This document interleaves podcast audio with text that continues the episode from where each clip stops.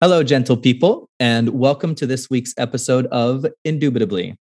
Gentle people, just people. Oh my God. Okay. Sorry. Sorry. Also, welcome to our gentle, furry, and feathered friends as well. Well, that's still not very inclusive. What about those with scales or other exteriors? Oh my gosh. I'm being so exclusionary. I apologize. Also, our gentle, scaled friends. And uh, since my cat, as usual, is sitting here giving me the stink eye while we record, I should probably include our less than gentle friends as well. Yeah, I had to shave one of my cats for the summer, so I'm not exactly on her favorite person list right now myself. well, actually, I might have some good news for you today. Let me introduce you along with all of our two, four, no, furry, feathered, and scaly legged listeners to our guest for the episode. Saskia Bogman is a newly graduated veterinarian. Congratulations, by the way. Hmm, thank you. Um, who recently participated in a two week veterinary trip in South Africa. And while she was there, she was able to work on the wildlife alongside of a local veterinarian while also learning more about the culture there, including the controversial topic of trophy hunting. Saskia, welcome to the show. Thank you, guys. I'm happy to be here. And more importantly than any of that, maybe you can tell us how to wrangle our crazy cats. cats are very they're it's surprising that they're even domesticated at this point but i have a crazy one as well. She's an orange tabby and she's very spicy. The orange ones are a special kind of cat aren't they? Oh they are. The domesticated is a strong word. Yeah. Well this actually leads us pretty nicely into today's subject which is what my cat spends the majority of her day doing to me and that is hunting Extra, extra, read all about it. Podcast tackles controversies that define your world. Listen to Indubitably now.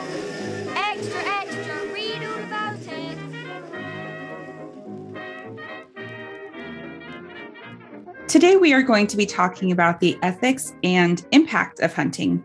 We'll look at some of the more common types of everyday hunting, as well as big game trophy hunting, and in particular, what that looks like when it comes to endangered species. Before we get into that, I think it might be useful to make a quick distinction between hunting and poaching. We're going to be talking about some of the potential justifications and methods for allowing for legalized hunting that can either minimize impact or even sometimes provide benefits to animal populations. Uh, many states and countries have carefully crafted permit, licensing, and fee structures to ensure ecosystems and species are protected. Poaching ignores all of that. yeah so unfortunately poaching is a big problem in south africa so it can be locals who need to put food on the table for their families they will illegally hunt animals that are either inside a reserve or even outside a reserve and we all know about the poachers that love to kill rhinos and elephants for their horns and the ivory. So that is also all illegal. I'm curious, what is the extent of locals poaching animals for food? What's the impact of that? Is that actually large? I didn't see a lot of it when I was in South Africa. I just heard about it from the guide because South Africa is still a developing country. A lot of the locals are still quite poor. And so it is pretty common for them to either dig a hole under a fence or to even just cut the wires of a fence and to go in, set some snares, or just take a rifle and just either shoot antelope. It's most commonly antelope in these reserves that they're able to get, but sometimes they'll shoot even bigger animals if they can just to feed their families. It's hard to get mad at somebody for poaching if they're feeding their family, but it's easy to get mad at somebody for poaching because they want a piece of ivory to put on their wall.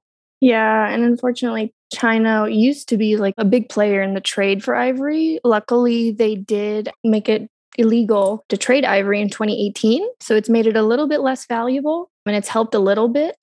But the rhinos are still a big problem. And the ivory, especially in more central parts of South Africa, are still a big problem. And the pangolins. Don't forget the pangolins, They're so cute. which is the only reason we actually care about animals. Mm, We'll get to that later. So, those are instances where it's pretty obvious where people are on which side of the law and what are the wrong types of hunting, the illegal poaching kinds of hunting. But there's arguments on either side of the issue when it comes to legal hunting as well. So when we get to the topic of average run of the mill legal generic hunting, what are we thinking of in terms of the the rightness or wrongness of that as well? So you're talking about just random rednecks running around shooting whatever moves? I mean, that's kind of how it goes around around here in Oregon. no, that's not that's not entirely fair. There's a pretty big hunting culture that is very inclusive of all different types of people, different socioeconomic groups. There's uh, the people who spend big money on their equipment and gear. It's popular amongst many kinds of people. All sorts of different color necks. Yeah, absolutely. So, as far as the, the US goes with hunting, there are definitely the states have regulations in place on how many animals can be hunted, during which season they can be hunted, how far away from their dens they need to be in order to be hunted. Um, and these are all regulations put in place to try and limit animals from being overhunted and destroying populations completely because every animal plays a role in the ecosystem um, and if you take away too many of those animals, you're you're going to destroy the ecosystem. My cat plays a very important role in the ecosystem around here. Oh, I thought you were going to say that your cat is subject to hunting laws as well, meaning that she needed to get a permit to stalk you around your house. Well, I wonder if she does have a permit. Shit.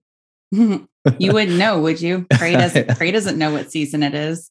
I would not that's a lot of the justification for hunting is the restrictions are in place i think to ensure that there's not over hunting but on the flip side of that there are certain populations that need to be hunted to reduce the amount of animals in any particular region oh yeah like deer if they're not regulated they will overgraze the lands completely so they're a big one that needs to be hunted so were deer decimating environments before humans began to control their population inadvertently through hunting? They had enough predators back then to where their populations were kept in check. But now that, you know, the predators are going away, particularly because of infrastructure by humans, deer populations are becoming much higher because those predators aren't as common anymore. So it's a multifaceted problem. It's not just hunting that is responsible for populations being driven to the brink of extinction or populations getting an unfair advantage in the state of nature. We're we're screwing things up one way or another. Oh yeah. And especially since our population, like the human population is unregulated, we are way over our carrying capacity of this planet. So it's definitely everything the habitat habitat destruction um, climate change, ecosystem changes, it's all playing a role in these populations. Why do I, knowing Kelly, think that this episode is going to turn into hunting as a way to cure human overpopulation? I'm not that nasty, right? I don't know. Your Scorpio side comes out every once in a while. Yeah, but I I tend not to think of people as expendable for some utilitarian purpose or some utopia end state. I think that there are probably other ways we could handle these issues than culling the human population. All right, boring.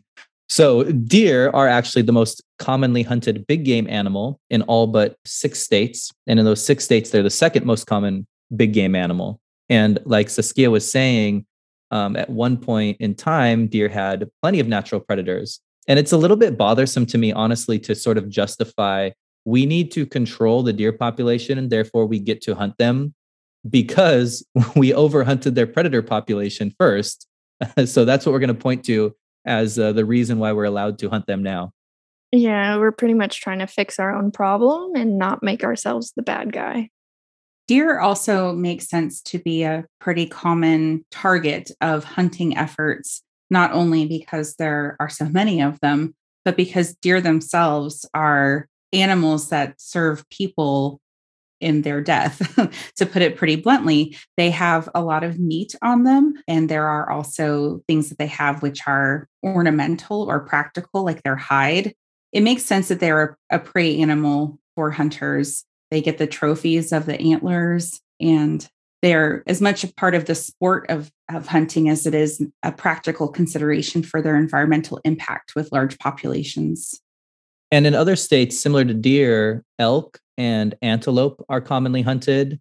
And what I like is in Hawaii and somehow Oklahoma, there's large populations of feral pigs that get hunted. I'm imagining Timon and Pumbaa. Oh, that was a warthog. Yeah, that's not even a pig. is that not a pig? I don't know. Not I'm really. not a hunter.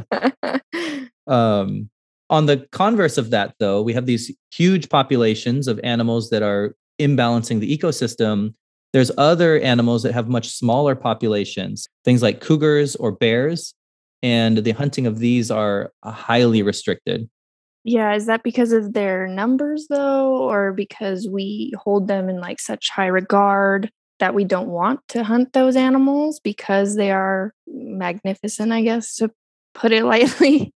That's an interesting distinction. I think that there are emotional aspects to what we deem as acceptable to hunt versus not acceptable to hunt. For the same reason that some animals we just won't eat because we'll have them as pets, some animals we won't hunt because their majesty is so splendid that they are held above all other species out there. Oh, the bear one really gets to me because this is another example of where we are, quote, fixing problems that we've created. I think most of the time I hear about a bear being hunted, it's in Yosemite. And it's because we've invaded its habitat. We've put food out there, and the bear is like, okay, this food is really easy to get to. It becomes desensitized to the human existence and becomes a danger to humans. And so we kill it because we invaded its territory and then wonder why it's comfortable around us now. And that's the only way to fix the problem, apparently. Yeah, it's really sad that there's multiple occasions where animals, especially predators, have to be put down because they're getting too close to civilization when really we are the ones getting too close to them.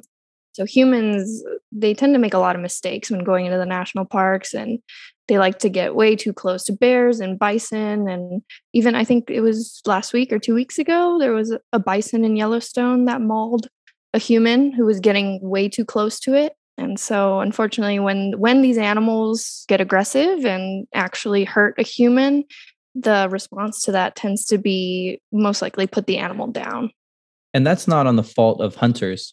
Just throwing that out there. A lot of people might want to criticize hunters for the deaths of animals, but that's just, you know, tourists looking for their selfie in Yosemite are now responsible for that animal's death.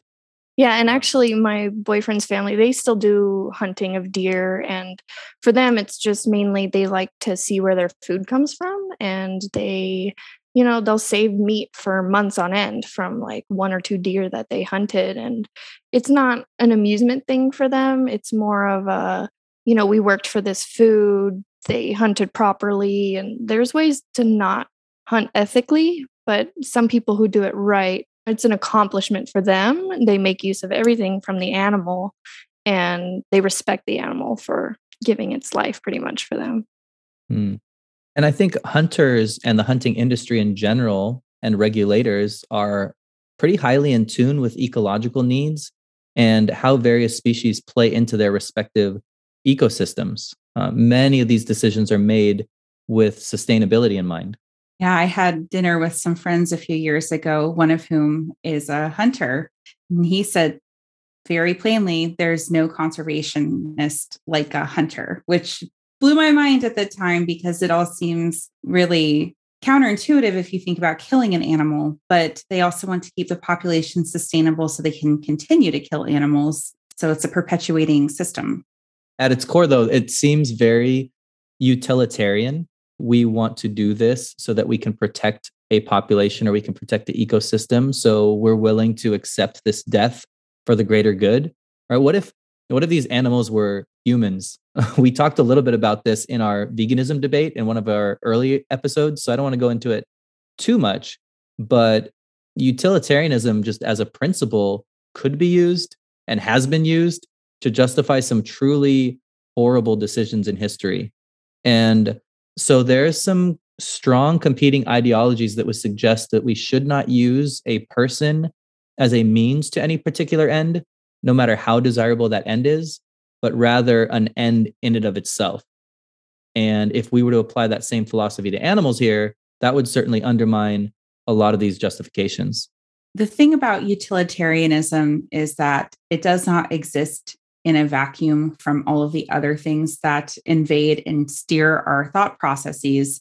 So, utilitarianism cannot exist independent of our emotions and sentiments and things like that, which is why we wouldn't do something that is the most practical thing for the most people if it hurt people because we are emotionally tied to all of those other people as well. Ideally, there are definitely horrible people who aren't, but generally speaking, we don't want to hurt people regardless of how good it would be for others.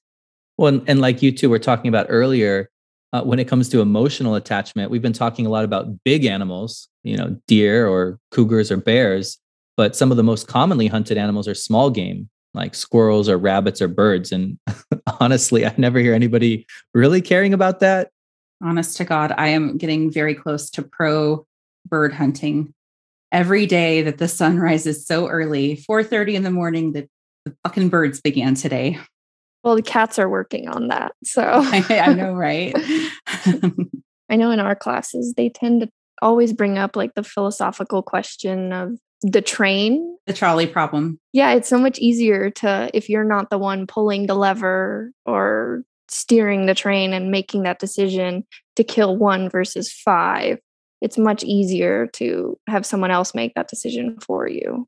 Or if the entities that are tied to the tracks are not people, but feral hogs, maybe, then the question becomes more abstract and you can depersonalize it a lot more. Yeah, I think so. If some animals get more sympathy than others, let's take the trolley problem. Would you pull the lever to save one bear if you were going to kill five squirrels? I feel like we'd all say, yeah, save the bear because there's so many squirrels. I don't know. I swerve every time there's a squirrel in the street, and I live near so many trees. There are a lot of times I've nearly crashed my car avoiding squirrels. And that's putting myself, that's not, it's not a squirrel versus bear debate. That's a squirrel versus Kelly debate. And I'm still putting myself in jeopardy.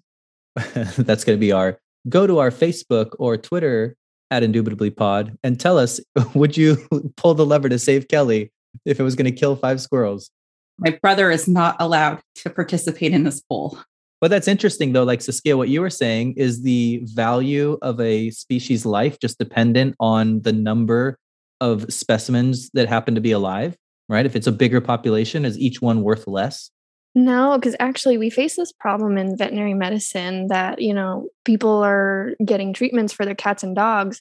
But if someone has like a hamster or a guinea pig that's super sick, they w- most likely won't bring it to the vet because they're just like, well, it's just a hamster or it's just a guinea pig. I'll just buy another one from the pet store. So for some reason, people hold, I don't know if it's like bigger animals or just animals that maybe are more closely interconnected with our families. You just hold them in like a higher regard. So these smaller animals, they're just expendable pretty much. It has to do a lot with their lifespan too. You can have a cat for easily 15 plus years. A hamster, you're probably only going to get what a couple years out of, maybe. So it doesn't seem as worth it to try to prolong the life of an animal that's going to probably die pretty soon, relatively speaking. I had a chinchilla that lasted for eight years. Wow. I don't know if that's good or bad, but efforts.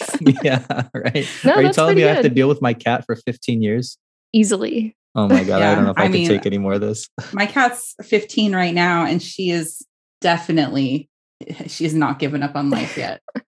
I think another potential qualification might be the intelligence of the animal. And this is why I think that we're attracted to predators. Plus, just the cool factor. Let's be real. Like a cougar is badass, a deer is pretty lame. So, and maybe it's intelligence, maybe it's predators versus prey, which I think is oftentimes correlated also. Yeah, I definitely agree with that. I feel like the, the, animals that we feel have more intelligence or can either connect with us like almost in a higher level, we tend to take into a higher regard as well. And unfortunately, sometimes that's not always true. I've heard fish are really smart. I know their attention span is really short, but apparently they've also been found to be super smart. But people don't super care about fishing. Like they, you could fish all the fish in the world, and I feel like they wouldn't cause as much of a ruckus as if you were to kill all the leopards in the world.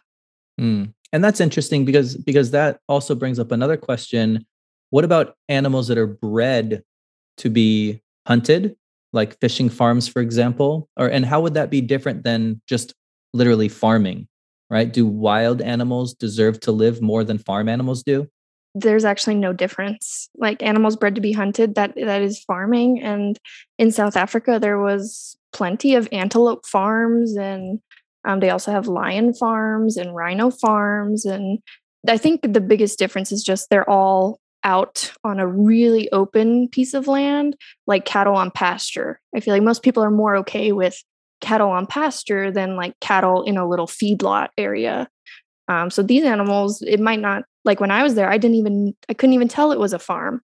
It, it we were working on the antelope out there, but and I asked afterwards, like, oh, like which reserve is this? And they just said, oh no no, this is a farm. And I was like, wow, I had no idea. It didn't even look like one. Are you guys all on TikTok? Oh no. God, here we go. Are you serious? I'm I'm oh you're the I'm, cool one. We get I'm it. way too old to be on TikTok is the thing. Well, anyway, there's a big controversy right now. The like the discussion about farming animals just to be hunted made me think of fish hatcheries. And then I was reminded of this one guy on TikTok who decided to save all this frog spawn in his neighborhood that normally a majority of it would dry out and die. And he decided to save, he estimates 1.4 million fertilized frog spawn and then they all hatched. And then he had 1.4 million baby frogs basically in his backyard that began to decimate like the entire ecosystem of his neighborhood. Well, it sounds like he was trying to do something good, but inadvertently destroyed the ecosystem around him. there are no bugs left at all in that neighborhood, I'm sure. That's not so bad. There are some good bugs too, Josh. yeah, we need all the bugs. They all play a role somewhere. Well, one of the justifications that we can point to for what gives an animal value, which we referenced a little bit earlier, is how endangered that particular species is. And so maybe we can move the conversation away from hunting deer and some of the more generic animals and move it into where Saskia was in South Africa, especially some of the endangered species that get legally hunted. I feel like South Africa gets a lot of noise from the Western nations um, about their trophy hunting because a lot of the media portrays the trophy hunting as bad, bad, bad, but they don't talk about the good that some of it can do. And it's hard to believe that there would be any good coming out of it or that it could play any role in conservation. But there are actually several things to take into account when talking about hunting as conservation. What I remember this this kind of came to the public forefront in oh, I don't know, it was like 2015 when Cecil the lion was a big deal. Did you guys hear about this? Yeah. The lion with a name. It wasn't on TikTok, Kelly, so I'm not sure if you heard of it. I don't know if there was TikTok in 2015. this was a huge deal though. So for those of you who might not have heard about it, Cecil was a also just a cool name was a huge 13 year old lion, and he was known for his black mane. And he lived primarily in the Hwange National Park in Zimbabwe. And he was being tracked and studied by a research team from the University of Oxford, as well as just being one of the most popular animals in the park. I guess he was super acclimatized to humans. He would get real close to the cars. Everybody got their cool photos. You know, everybody's a fan of this Cecil the lion. And then enter the bad guy, Walter Palmer. Walter Palmer, boo, was an boo. American dentist, exactly, who paid uh, apparently $50,000. So I suppose successful dentist for a permit to kill a lion. And based on GPS tracking data, officials think that Palmer's hunter guide lured the lion out of the protected zone of the park and onto a nearby farm where Palmer was able to shoot Cecil with a compound bow. And then everyone went bananas. B A N A N A S. so, what's interesting about this was that Palmer was never charged with any crime as he bought his permit legally. Uh, and then charges were brought against his guide and the owner of the land where Cecil was killed, but those charges were dropped. So they say that the hunter guide kind of lured Cecil out of the safe zone of Hwange National Park. Uh, they put a carcass down where they knew it would be legal to kill the lion, and so that's why it was sort of questionable. Um, it was it was killed off of protected land, but the way the lion got there was certainly sketchy. Um, so this caused some pretty big uproar uh, in the international community. Yeah, unlike a lot of other instances of illegal or questionable hunting, borderline poaching, whatever it is, this one drew the ire of so many more people. The outcry was absolutely unprecedented. Um, this guy, who it could be argued maybe didn't even realize the importance of this lion and just thought of it as another target to hunt. He was basically terrorized when he got back to the States and he had to shut down his dental practice. And whether or not that was justifiable, it was certainly not like any other response we've seen to this sort of incident. But what's interesting here is is the suggestion that Cecil might have been killed illegally uh, also implies that it could have been done legally.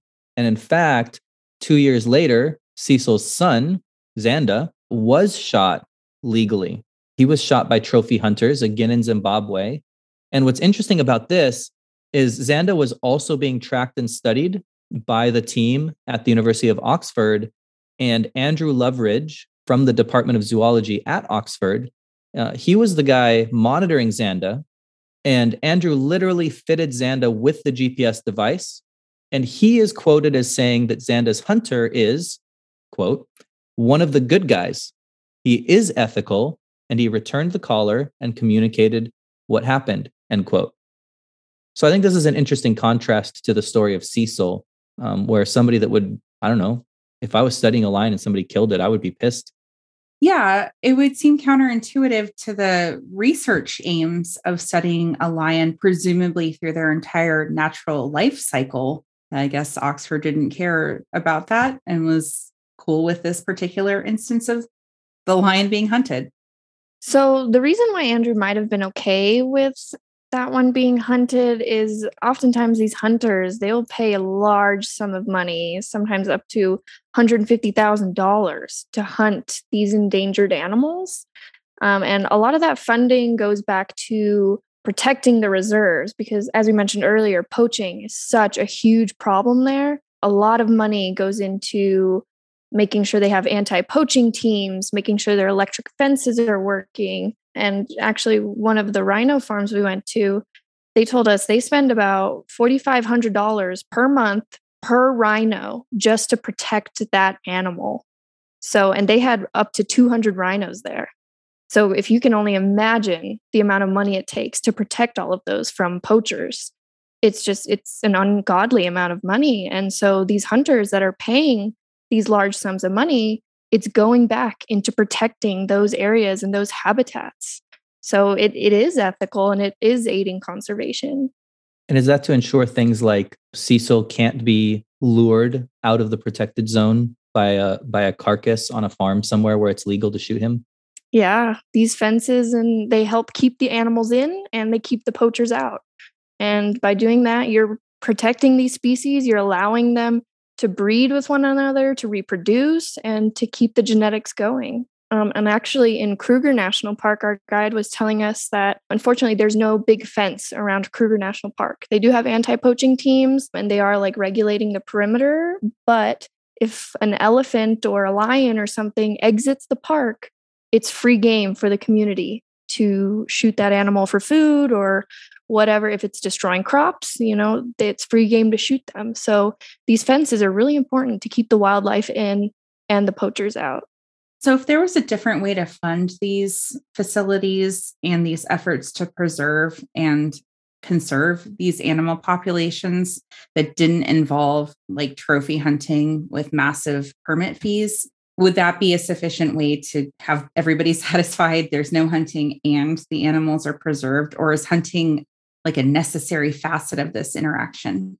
I feel like if we had the funds to do that, it would definitely help a lot. I don't know if they'd be able to, you know, cancel out hunting completely just because, especially Americans, they're very into hunting and they're one of the biggest um, groups that go out to South Africa to hunt. So, trying to prevent Americans from going out there to hunt is going to be very difficult. But yeah, the funding, that's the biggest part because, you know, activists out here will say, like, oh, just, you know, more safaris, more ecotourism, but it doesn't bring in as much money as the trophy hunting, like, not even close. One hunt can provide up to like months of protection for these animals. And it's not just Americans going elsewhere. But I think that to answer that question, we can also look at the United States. In the last few years, only 5% of Americans hunt, which is about half of what it used to be. And state wildlife agencies here and the country's wildlife conservation system here are also heavily dependent on sportsmen for funding. So, money generated from license fees and excise taxes on guns or ammunition or angling equipment they provide about 60% of the funding for state wildlife agencies that manage most of the wildlife in the United States. Yeah, it's very, very similar here in South Africa. Like all these fees play a big role in helping to protect these animals. And yeah, and here it's been incredibly successful at restoring the populations of North American game animals, uh, some of which were once hunted nearly to extinction. And in contrast, if we look at states like Wisconsin, a lack of funding prompted the state's Department of Natural Resources to leave staff positions unfilled and cut back on habitat management. Colorado, similarly, uh, I know that's where you are, Saskia. Hmm. Um, Colorado's wildlife agency cut tens of millions of dollars in expenditures and uh, trimmed programs that deal with invasive species.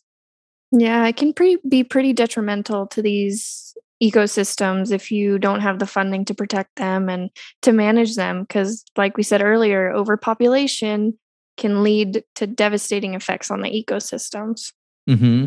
some organizations are estimating that without a change this is a quote i'm not making this up uh, not that we make up anything in the podcast but without a change in the way we finance fish and wildlife conservation we can expect the list of federally threatened and endangered species to grow from nearly 1,600 species today to perhaps thousands more in the future. So, with hunting, populations are being restored. Without hunting, thousands are going endangered. It's so backwards. It's crazy. it seems so counterintuitive, but I guess that's how it has to happen. The animal trolley problem. Another utilitarian reason, as opposed to just populations as a whole, is sometimes individual animals can be dangerous towards other animals of their same species. Yeah. So actually, there are some adult males of actually a lot of the wild populations, they will kill younger males during the breeding season because they see them as competition. They don't want another male's genetics to be transferred on, they want their own. So, in essence, this is actually very harmful to conservation. We need these younger males to be breeding and reproducing and giving out more genetics to the genetic pool that's already present. So, sometimes, uh, and one of the reasons for trophy hunting is to kill these adult males that are being detrimental to the population. And I think oftentimes the hunters that are getting permits, they'll pay big money for a specific rhino or a specific elephant. Like they know it is Bob the rhinoceros that we are going to kill because Bob's being an asshole and he's a threat to the other y- younger rhinos in his pack, herd, whatever rhinos congregate under in his neighborhood. exactly, in his hood yeah those hunters they know those animals as well and you know they're oftentimes they're trying to help conservation as well. Obviously they enjoy the hunt but they do understand that this money will go to conservation and that by killing this adult male who probably has a big rhino horn or big elephant tusks um, they'll feel happy that they were able to hunt such a magnificent creature and in essence they're also helping conservation by taking away this competition for the younger males so, if animals are going to be killed either way, and there's a need for things like biodiversity and for maybe not so much intraspecies conflict, it's kind of like you have to pick which animal you're going to save. One animal is necessarily going to die, but one animal's death may be more beneficial to the species overall than the other animal's death. Well, it goes back to, you know, there is that still utilitarian argument against this, right? Even if you are saving other lives, is that a justification for taking this particular life? But I also think it puts the onus on people who, quote, care, right? Everybody who's, oh my God, let's save the animals. Hunting is so horrible. If they don't care enough to put money into it and the hunters do, what do we do about that? It's not that they don't care to put the money into it. Most people just don't have that kind of money. It's kind of interesting how all of the people who can do the big game hunting like this are like also like millionaires or billionaires. But there's certainly if if 5% of the population is hunting, certainly in that other 95% of the population, there's somebody out there who can afford it. And I bet you some of those people are complaining about animal cruelty. I've seen the Sarah McLachlan commercials. She could afford to donate some money to save animals. She's Canadian. She probably does in Canada. What do they have up there? Beavers? Are beavers hunted in Canada? They've got moose. Yeah, well, the fur trade was a really big thing. That's why most of the west coast of Canada got settled was fur trapping. But you learned something today. Yeah, I didn't know that. but also a criticism of this kind of utilitarian population argument is what you were talking about earlier, Saskia. Like, is population alone an accurate measurement of the good that we're doing? Because we can look to canned hunting, for example, and in South Africa, thousands of lions are being bred on farms just to be shot. Yeah, canned hunting is actually a very unethical practice. It's it's one of the bad types of hunting because yes, these animals are being bred on farms. They're getting very used to people. They're not even scared or anxious around people anymore because they've been raised by them. So then when these wealthy foreign trophy hunters come to shoot a lion, first of all, it's not even in a really big habitat area where the hunter has to, you know, track the animal. It's in a pretty small enclosure Often it's lined with sand so that you can easily follow the prints to if he's hiding behind a tree or something, you can easily follow the prints to the animal. And the animal doesn't have their fight or flight response because they've been so habituated to humans. So it's just an easy kill for the trophy hunters.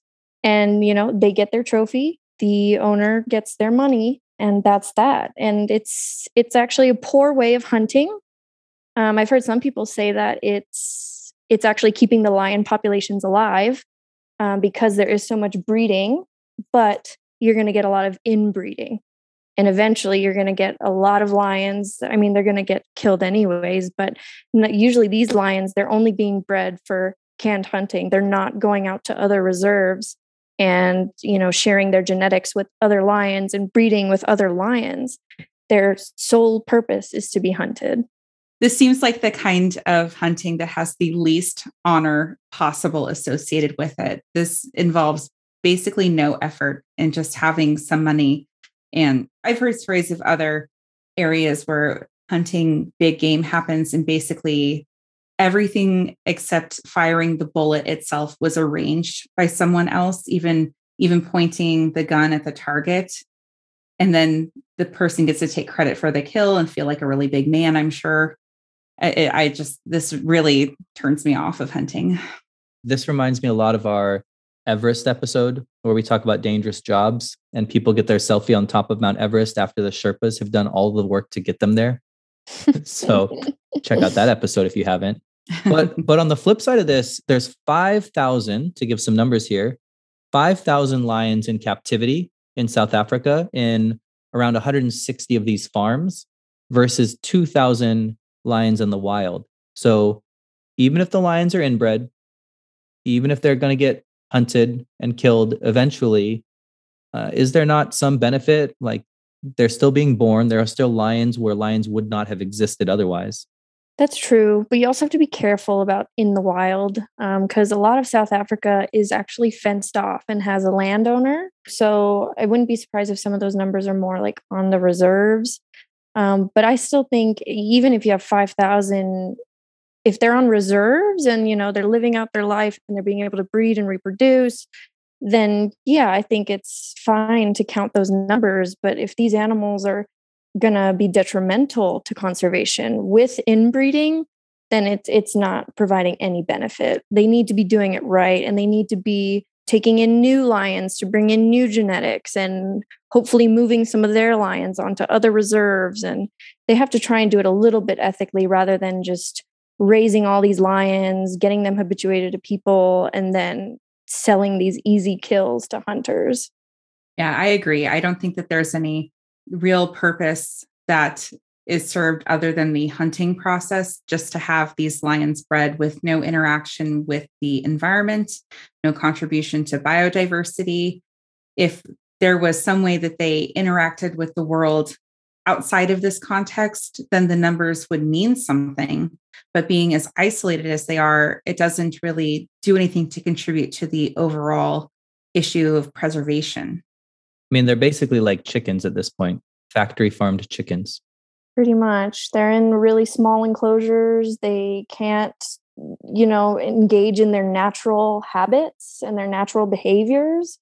Um, it's really sad, these animals. And it's it's not like a zoo, because zoo, you know, animals in zoos, they're in enclosures, but the zookeepers, they're providing enrichment for these animals and they're trying to keep them engaged and try and maintain their natural behaviors. But these lions in these canned hunting farms, they're just a bunch of them jam packed into small enclosures. They get fed in a certain area, and that's it. It makes me think about the thing we were discussing earlier about which animals are we accepting that that's a, an okay thing to do. Like chickens, people accept that that's okay because chickens are small, they don't live a very long time, they might be kind of dumb and to see a to see a lion constrained in that way it seems like the ultimate like perversion of their natural instincts. They're noble creatures. They are impressive fierce creatures. And to be constrained like that seems like a, a, true evil. Yeah you have a good point. And I mean, I know here in the States it's a little bit unrelated, but you know, they're trying to pass regulations to where like chickens can express their normal behaviors and like how big should a cage be in order to let them express those behaviors like ruffling their feathers and you know jumping up onto a perch? But there's still there's not a bunch of great regulations about it and like you said it doesn't affect people the same way as lions in an enclosure. It's so interesting how our view of these particular animals like we talked about earlier you know we put everything you said about lions right now kelly is something that we've assigned to them right? And everything that we said about chickens, sorry for any of our chicken listeners, anything we've said about chickens, we've assigned that to chickens. It's interesting how our view of the animals interacts with our condemnation or support of their hunting. And that kind of all mixes together with these utilitarian arguments of population control and effect on ecosystems. And it makes the decision of whether or not hunting is justified or exactly what justifiable hunting should look like, it makes it a really complicated decision. Yeah. So, another factor to take into account is the relationships that countries have with other countries. So, when I was in South Africa, a lot of the wildlife caretakers were complaining about how Western countries, such as the United States, is trying to impose so many regulations on the, the South African country um, for their wildlife to try and protect their wildlife but they don't understand that these regulations are doing more harm than good because they've never lived in South Africa. They don't know what it's like to live with the wildlife there. Um, so they're imposing all these regulations without having a complete understanding about what they're doing. One of the other things I saw in South Africa was leopards. They are considered a pest by a lot of the locals there. Um, here in the States, we see leopards and we're like, wow, they're beautiful, mag- magnificent cats. But in South Africa, they are attacking antelopes, they're destroying people's livelihoods. And these animals will easily get shot by the farmers because those antelope are their livelihoods. And this leopard is a pest. So even though we in the United States hold them in such a high regard, people in South Africa, they do not like leopards, especially if they have an antelope farm. Um, and it's very, they're more than willing to shoot the leopard regardless of the consequences. But let's say, had that leopard been relocated to like a reserve that allows hunting, um, then that death could have actually meant something because the money a hunter pays to hunt that leopard could go back into preserving the habitat that other animals are living on. And the meat can also go back into the local communities. I think that perfectly encapsulates a larger conversation about how there's not just one type of relationship that people have with hunting overall as well. A lot of hunting, we've been talking about population control and food and things like that, but there's also a lot of cultural practice tied to hunting and probably not so much in terms of the big game hunting, but overall, there is something important to a lot of people to have hunting as a central part of their culture, thinking specifically of Indigenous tribes in uh, Northern Canada, for example, that do whale hunts. And a lot of people think that it's really disgusting to hunt a whale. They're kind of a majestic animal too, like lions and other animals, but it's an important cultural practice. And we don't understand that context enough to demean it, essentially. I think all of this might bring us to another section of this topic, which is it's really easy for somebody sitting in their living room at their computer in the US to see somebody like Cecil, the lion, get killed and condemn that without taking a second to look at the environmental impact that we make just in terms of our consumerism. Like what you're saying, Saskia, as the United States tries to control South African policy to quote protect animals, we as a country are probably responsible for the deaths and extinction of more species than any other country in the world just because of the level of consumption that we have. True. I think it is important to note that a lot of hunters also do consume like factory farmed meat and things like that. So the hunting itself may not be contributing to some of the major issues, but there are certainly people who are involved in both sides of this relationship to consuming animals. But factory farming and the type of animal production associated with it and the resulting environmental impact of it is probably unlike anything else we've ever seen as it relates to the human consumption of animals. There are animals bred specifically to be eaten. Uh, there are massive issues with water contamination. The food supply itself becomes tainted because um, there used to be a practice, I don't know if it's still in place anymore, called rendering, where essentially cows were fed dead cow, which was one of the things that contributed to the mad cow outbreak. Um, it's kind of gross. It's kind of real bad. Yeah, global warming is projected to commit over one third of the Earth's animal and plant species to extinction by 2050, if we kind of keep on the track that we're on right now. And so, I suppose, as opposed to criticizing hunters, taking a second to look at any of the activities that we partake in that's contributing to that global warming might be indirectly, I don't think that makes it okay though, killing more animals than any one individual hunter would be. Yeah, there's two real big things that are contributing to the global warming climate change process. Um, one is the destruction of the Amazon for space to produce more cattle in South America. And then after that, all the cow farts. but there's a sizable impact from all the CO2 that's coming out of their buttholes. So all these things together are making things really unpleasant. I really hope you got a great visual from that. so maybe that's the solution. If hunters want to hunt, they should be going after cows. Sure. If there were such a thing as like wild cows, there's like a few Highland breeds in Scotland. I don't know if there's a, a wild Jersey cow or something like that apparently there aren't any wild lions anymore either. We're we're hunting canned lions. We can do the same thing with cows. So this all sounds horrible. Is there anything we could do about it? It certainly, as we go through the episode, sounds as though there's at least glimmers of hope here and there that hunting can be done in a productive way. Saskia, do you have any ideas in terms of if you were in South Africa or you were in the United States and you were to be setting out hunting regulations, would you allow any hunting? Uh, is the answer to ban it completely? Or would you allow hunting in a certain way? Or would you allow all hunting?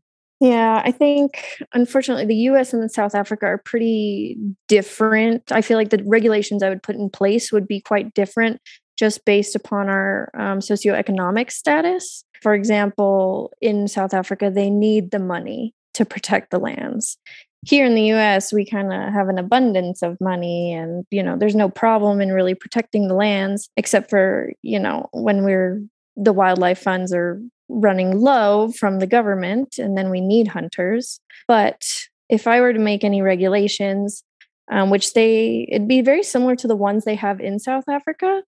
So basically, only adult animals are allowed to be hunted, and that means those that have you know been able to breed, they've been able to reproduce and have offspring, and therefore contribute genetics to the next generation. Unfortunately, since that is a regulation there in South Africa, the problem comes about is do these reserve managers know how to age an animal correctly?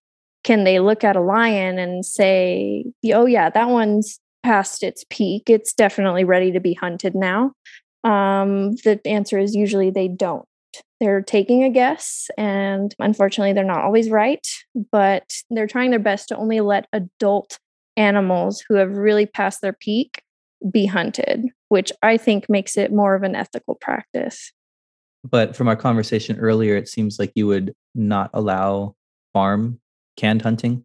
No, that one's just a little bit different because of the fact that the hunters are just given this lion on a silver platter. It to me, it's just morally unethical to do that. The animal's not even given a chance to escape, really, since it is in an enclosure. And also, usually those operations, they are not sending the genetics of those animals to other reserves.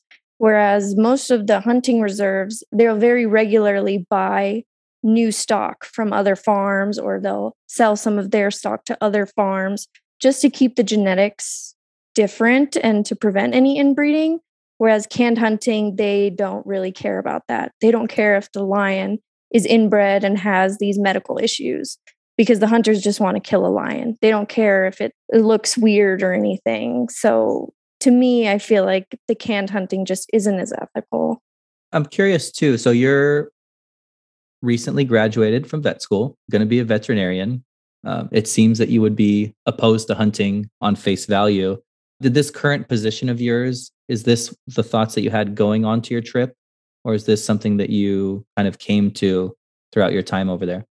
Yeah, no, this is all completely new to me. Um, one of the reasons I went to South Africa was to try and understand why trophy hunting is such a big deal um, because it is so controversial here in the United States. And I've never hunted in my life. I never plan to hunt. Um, I just, I, it doesn't sit well with me. But going to South Africa, I went with an open mind to try and understand why hunting is so important there. And i feel like that's what i got. I under i now understand why hunting is such is so important. I would still never do it. I would still go to a safari or participate in some other ecotourism. Um, but because of all the benefits that the locals have told me about and how it truly is aiding conservation i now understand why the hunting is important mm. and kelly how about you i know you wouldn't eat an animal but if if I offered to eat a deer if you killed it, if that deer was part of a overpopulated species, would you go hunting or would you support hunting? Well, it depends on so many different things. First, is there no other food for you? None that tastes as good. have you eaten deer? I have. Yeah, I think I may have as a child too. Even after I stopped eating meat, somebody brought venison to my boss when I worked in my old office, and he kept it in the freezer at work for like months. And I was like, this is just going to go to waste. And I thought so hard, like, oh, should I just like take it? It's not going to get eaten. It would be a waste and it would be a, a dishonor to that animal's death that it, you know, it ends up in the landfill. So hunting, I don't know. I don't, I, I don't plan to hunt on your behalf, Josh. like, I'll just put that out there. I think you're doing okay. But there's a few things where certain criteria can be met in which I would condone hunting or maybe even participate in it myself.